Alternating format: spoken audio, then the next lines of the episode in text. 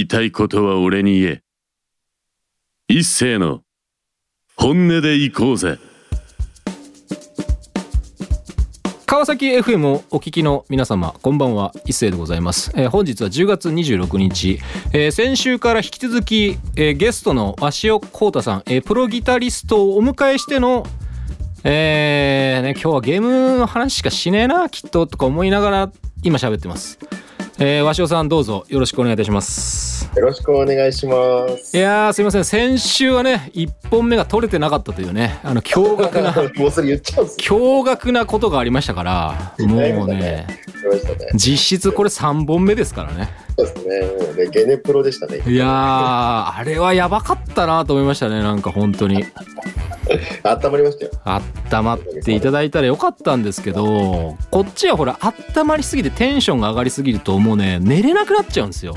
あうん。それでしかもその大体口が悪くなってきてもう何言ってもいいだろモードに入っちゃうんでちょっと危険なんですよね。ちょっとね、抑えながら。そうそう。先週もやっぱ1回目撮ったよりも2回目の方が、まあ、本編の放送載ってますけど、まあ、そっちの方が口汚いですからねやっぱり、確かに。うん、汚いっていう表現がいいのかはちょっとあれですけど。割と激しいですからね本当にいやーこれがね今無事にこうリアルタイムで聞けてるといいなと思ってますので、えーリアルタイムでお聞きの方は「ハッシュタグ本音でいこうぜ」「ハッシュタグ川崎 FM」えーアーカイブ等でお聞きの方も、えーここに「ハッシュタグポッドキャスト」等をつけていただいて、えー私の嫌いな SNS に、えー拡散していただければあの本望でございますよねあのやっぱ嫌いだっていうのはもう公言していこうと決めましたまあまあまあまあね。はいもう川崎 FM も私3年目ですからうんあのいつまでたっても盛り上がないあの川崎 FM の Twitter の SNS とかをたまに見ながらはあとか思いながらこう日々過ごしてますから。はい、ただ俺だけは盛り上がっていこうと。あ、まあそうそう。そうそう。周りは関係ねえと。いかにつまんねえ番組を作ってよと俺は関係ねえみたいな話をしていこうと思ってます。この辺はちょっとディレクターに切られちゃうかもしれないですけど。まあ最後まで聞いてくださいねということで。あの鷲尾さんよろしくお願いします。よろしくお願いします。すい。もう2週連続。あいえとんでもございません。それでは、えースポンサーの紹介の後に、えー本編、えーでまたお会いしましょう。よろしくお願いします。防犯工事や鍵に関するスペシャリスト。トリプル a ラジオをお聞きの方で困ったことがありましたらお気軽にフリーダイヤルにお電話を。0120-416927 0120-416927本編、えースタートでございますが、えーもうのっけから今日10月26日の放送なんで、まあ、10月27日といえばもうこれはね最初からもう答え言っちゃいますけどもう待ちに待ったですねメガドライブミニ2が発売される日なんですよ。まあクククとかって笑ってる場合じゃないんですよ鷲尾さん。そうです。すいません。クじゃねえよって話なんですけどこれはですねもう僕にとってはもう待望すぎるゲームがもう収録タイトルがもうえらいことなんですよえ？もうね絶対に鷲尾さんはやったことがないゲーム。これはですね私はもういきなり言いますけどシミュレーションゲーム大好きなんでいまあ、未だにたまにこうパソコンのこうなん PC98 シリーズとかのゲームをまあプロジェクトエッグというなんかそのサブスクであ、はいはい。あの課金させていただいてはい。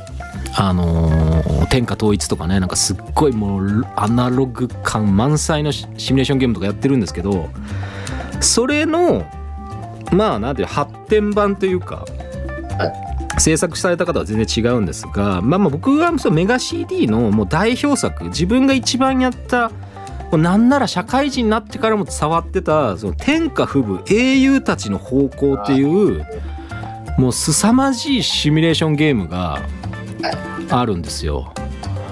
これをね語れる人をね俺ち一回ゲストに呼びたいなと思ってるんですよね。ちょっとごめんなさい、語れないです、ね。語れないでしょでも、タイトルは聞いたことあります。そうであとはこのメガドラ版の、まあ、メガ CD なんですけど「三国志3」とこういう三国志いいね。うん。まあこの辺はですねもうきっとやっぱ近藤さんを呼ぶしかないみたいな感じそうですね、そうですね。そうですね。あのセガサターン買った理由はギレンの野望やるためですっていう男を呼ぶしかない。いや、あの、あれですよね、こう四なんかかなりのタイトルがもう収録されてるってことですよね。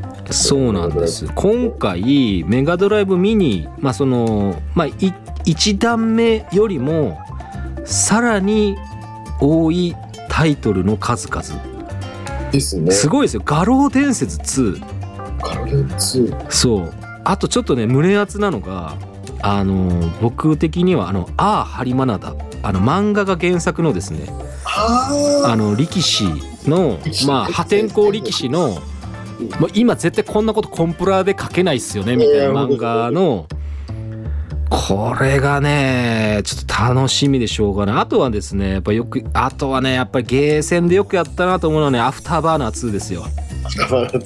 そう 俺もやった。やったでしょやった。うそうたあとやった。あフードコートの横にあるゲーセンで。そうそうそうそうそうそうあれも長く筐体動いてましたからね覚えてましたね。本当ですね。うんほんと十何年選手ぐらいでもう全然楽勝20年ぐらい置いてたんじゃないかなぐらいの感じでしたかだとら思いますよ。うん。そうあとはねバーチャレーシングとか収録タイトル結構魅力的ですよね。今回すごいんですよスペースファリアも、てかシャイニングフォースとかやりたいですもん。そうでしょううん。これ CD 版ですからしかも、ですよね。そう。あのロムカセット版じゃないんですよ。でもロムカセット版じゃない CD でもローディングって今ほとんどないんですよね。このミニだからその筐体に全部データがもう入っちゃってるんで、ロードがサクサクってことですよね。そうそうそうそうもうねこのシューティングとかでもすごくいいのがやっぱりそのスターブレードとか。シルフィードとかもう本当にこの当時そのメガ CD が欲しくてしょうがなかった少年時代友達の家でやった時になんじゃこらみたいな。このなんかこう完全 3D フルポリゴンではないけども奥行きのあるシューティングゲームこれすげえみたいな確かに確かに。だからねそれだけもう僕の10代のね心がざわつく。あとはねもうまだ言うかっていうとファイナルファイトですよ。ファイナルファイトね。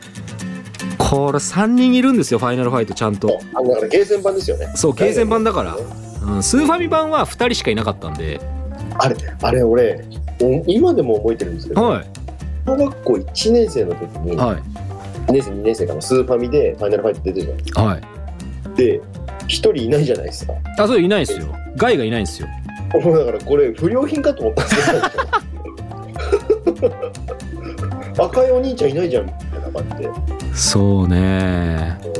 あれはね俺たちリアルタイムで友達がやっぱ買ったんですよスーファミ。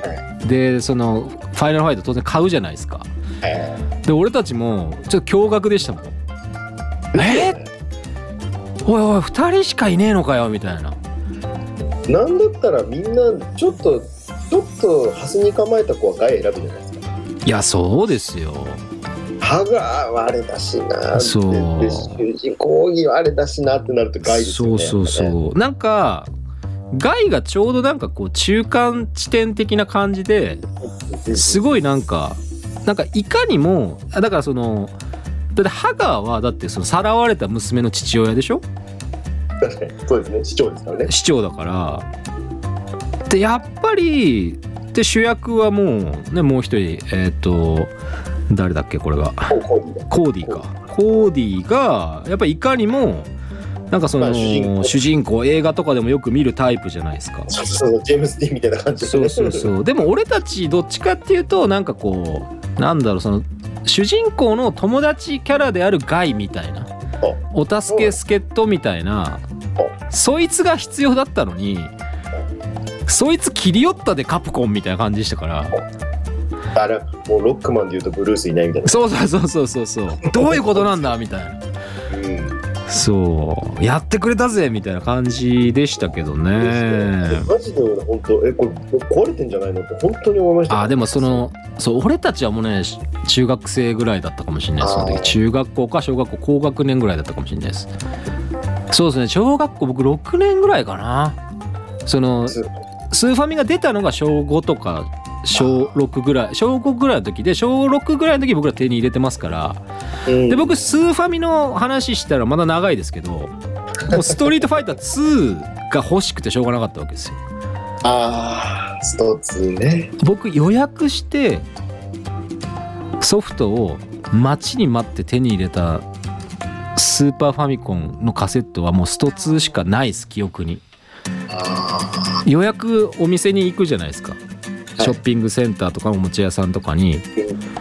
もう当然もうカセットは発売されてるんですけどもう店頭ないんですよそれだけ大人気で。それだけそのみんなその少年少女たちはあのゲームセンターでお金をチャリンチャリン言わしてたんでそれがスーパーファミコンで家庭でできるだとみたいな感じになっちゃうわけですよ。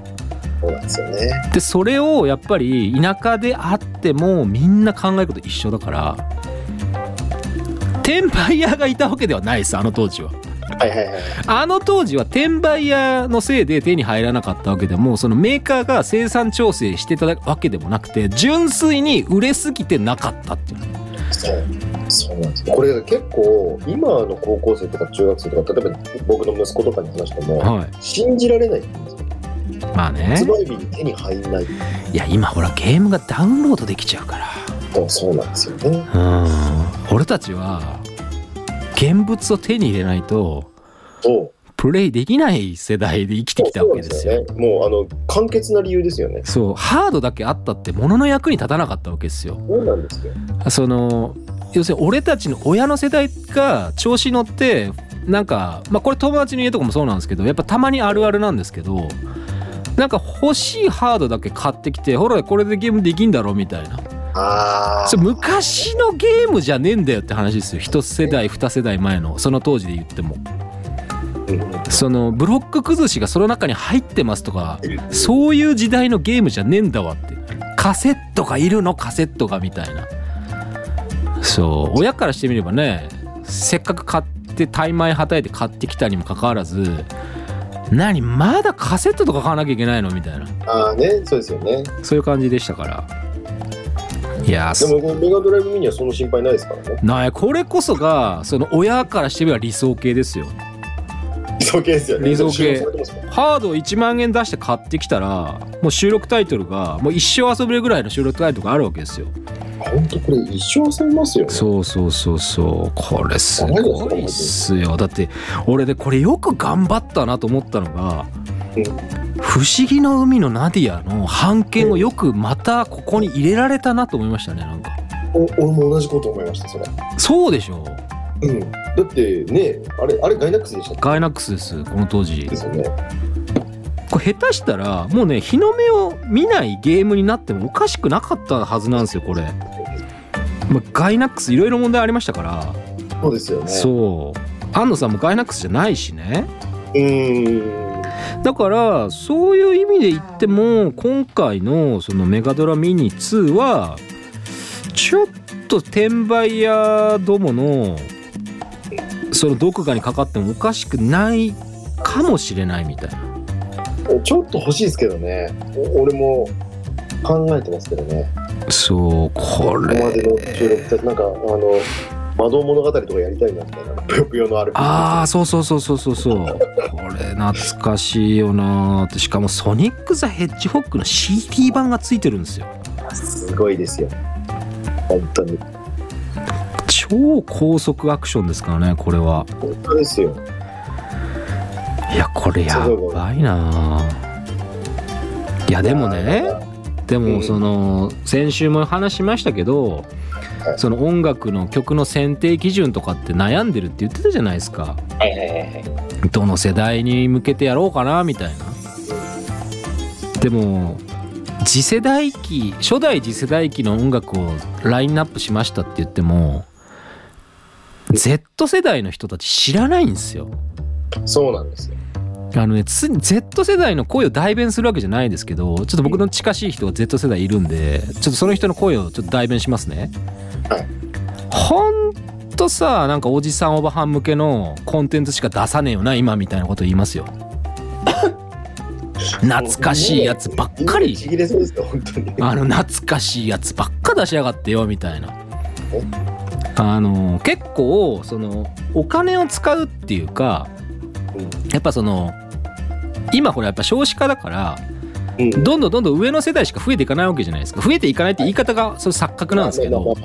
そうそうそう。だから結局若い人たちがどんどんどんどんマイノリティになってくるからその商売上こういったその昔の復刻版みたいな音楽もそのゲームもその映画とかアニメのコンテンツとかも結局そのリメイクとかそのオリジナルからリメイクしました。で今それを見てた人たちは50代ですとか40代ですとか。それで Z 世代のある一部から見るとふざけんなって話らしいんですよ。私たちに向けてのものがあってもいいはずだみたいな。これね本当耳が痛い話で、はい。その初代次世代駅祭りって今回その12月4日にイベントをやるって、まあ、先週も告知させていただいたんですけど、はい。結局その僕と僕のバンドのキーボードの柴崎雄星君とはい。コミケカルテットのそのリーダーで3人で役員やってるんですけど、みんな同世代なんでもうね。自分たちがやったゲームイコール思い入れじゃないですか。そうなんですよそうなってくると結局お客さんも自分たちと同世代に向けてみたいなコンテンツになっちゃうんですよ。うん。だからもっともっとねその Z 世代まましてやもっと下の世代に響くようにってなるとやっぱもうこっちが勉強していくしかないですよねもう完全にね。そうだからねこれは本当にその創作とかまあ俺もラジオとかもそうなんですけどうん。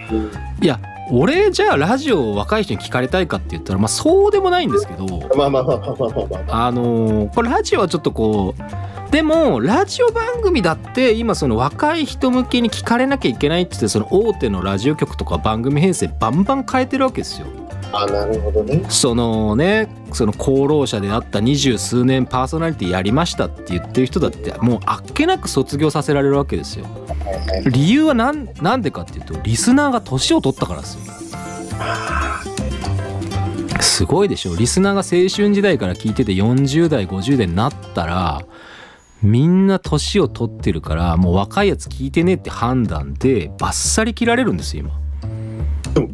確かに僕が僕やっぱりその年代的に僕が小学校6年生とかぐらいの時からラジオを聞くって子増えたんですよ。ちょっとおおマニアックで。なるほど、はい、それこそあのラジアンリミテッドとか。はいはいはいはい。でもだんだんだんだんそういう番組ってやっぱりこの12年でっていうのはありますよね。うーんそう。番組名はちょっと言わないですけれども、そうっすね。まあそういうの年代のあれがあるんですかね？ありますよね。だから名古屋とかでも愛知県とかでも割と有名なパーソナリティがまあバッサリ切られてうん。でなんか開局するぜっつって今行きたくもないその社長と飲みに行ったりとかして資金集めに奔走してますよ。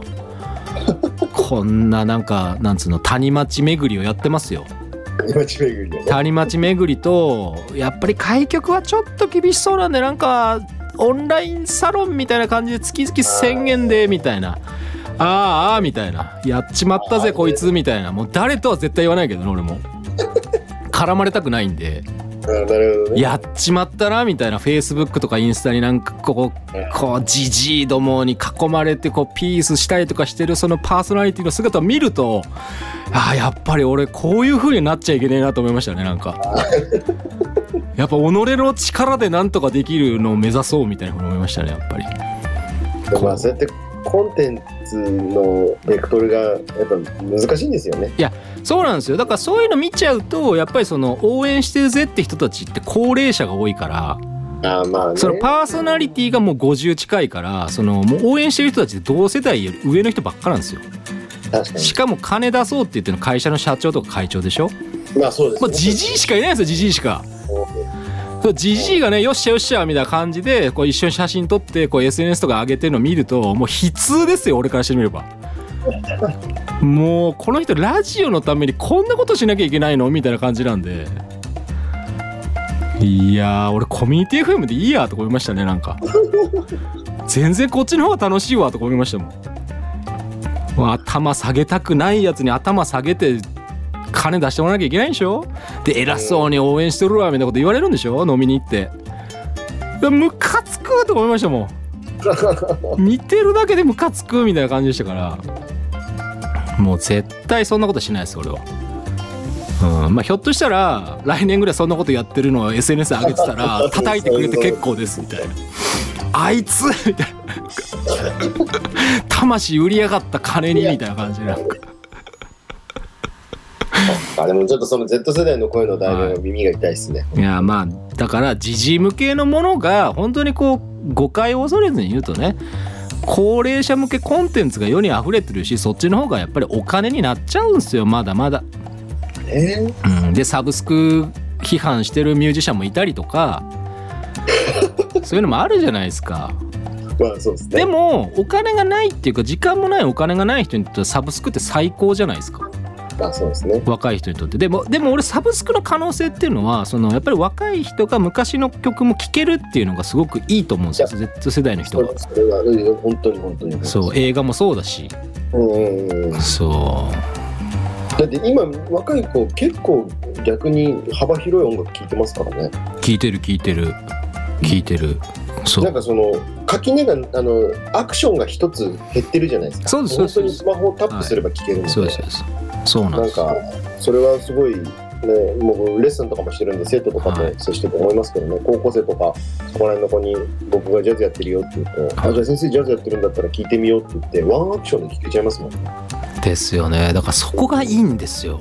いや本当にそこがいいとそこがいい。だからみんな早いんですよそういうアクションが。うん。だから僕も知り合いとかにそのこれ面白いぜとかこれいいぜって言ったらもうすぐリストに入れてくれてその見て感想とかそういう感じになりますから。うんうんうん。で俺が昔のやつ逆に勧められますからね。まだ何お前窓マギとか見てないのみたいなこと言われますからアニメとかでも。見てないっすみたい そっかもう窓マギとかももう古いコンテンツになってそうそうもうすでに古いんですよ。そうそうそう。だから俺まだそんな見てないのとか言われちゃいますから。であとは昔のエヴァの方が良かった私とか言われます。からあそれねそれおね前本気かよとか思ってそのえー、とか俺の世代がそういうこと言うんだったらまだいいけど。まだわかるけど。お前までそんなことを、ね。そうそうそうそう。Z 世代が昔のエヴァで良かったわとか言うのが 恐ろしいなと、ちょっと恐ろしいです、うん、でもそれがやっぱりそのコンテンツの力でもあるしその世代を通り抜けた感じで伝わっていくっていうのもあります。それってやっぱサブスクのおかげってもあるんですよ、確かにね。うん、だから何がいいとか何が悪いとかっていうのは俺たちはその断罪する立場にもないしそんなことはすべきでもないと思ってるんですけどでもやっぱりこういろんな人がね幅広く触れられるものっていうことでいけばもうこの流れは収まんねえなっていうのはね覚悟はしてますよ。ラジオだってサブスクで聴ける時代だし。そうそうそうそう。いやーもうそんなことを喋ってたらですよ。はい。もう無事じゃないラジオになりそうですけど、えー今日は何を紹介しますか曲は？そうですね。先週は「たてがみヒーロー」を紹介していただいたので、同じアルバム曲からでもいいですか？あお願いします。はい、えーたらですね「フィドラスターたてがみヒーロー」アルバム「たてがみヒーロー」の中から「ドリーミングシートアウト」っていう曲があるんですけど、はい。僕すごいこの曲好きで、えーまあ手前味噌ですけどなんかすごいこのアルバムの中で結構好きな曲なんですけどそれをお願いします。承知しました。それではお聴きください。えーそろそろお別れの時間がやってまいりました。えーもうね感想やメッセージお待ちしてますよ。お前ら関係ない話しゃべりすぎだっていう感想があっても全然俺は痛くも痒くもないです。本当に。でメールアドレスは、えー本音アットマークミュージックハイフンバンカー .com、えー本音の綴りは HONNE えーこの番組は、えーアーカイブで聞くことも可能でございます。YouTube、Spotify、Amazon Music、Google Podcast 等の各種プラットフォームで、えー聞くことが可能でございます、えーお便りの方もミュージックバンカーで検索していただければですね番組、えーラジオ番組一覧出てきますのでぜひそちらのチェックもよろしくお願いします。鷲尾さんどうも。2週にわたってありがとうございました。こちらこそありがとうございました。えー最後の最後で申し訳ないですけどね12月の4日のイベントの告知を再度よろしくお願いしますありがとうございます。えーでは、12月4日、えー千歳烏山、京王線の千歳烏山駅の壺というライブハウスで、えーゲーム音楽バンド、えーのイベントをやらせていただきます。はいえーイベントのタイトルは、初代次世代機祭りと称しまして、えー、Nintendo64、セガサターン、プレイステーション、ゲームボーイアドバンスといった、えー1996年から1999年あたりまでのハードの、えー曲を演奏させていただきます。えー私が率いるゲーム音楽バンド GOB と神ゲーカルピットさんのコラボになりますので、皆様ぜひお越しいただきたいと思います。はい私は間違いなく、えー何かにかかってなければ行くと思います ありがとうございます。12月4日でございますかからないようにあの日々精進しておりますので、はい、ぜひ皆様もそこでまた生き延びてねお会いしたいと思いますけども、えー本日はね本当にありがとうございました。ありがとうございました。はい。ということでここまででございます、えー本日のお相手はパーソナリティの一世とギタリスト鷲尾浩太でした。あそれではまた来月生き延びてお会いしましょう。ありがとうございました。りがとうございました。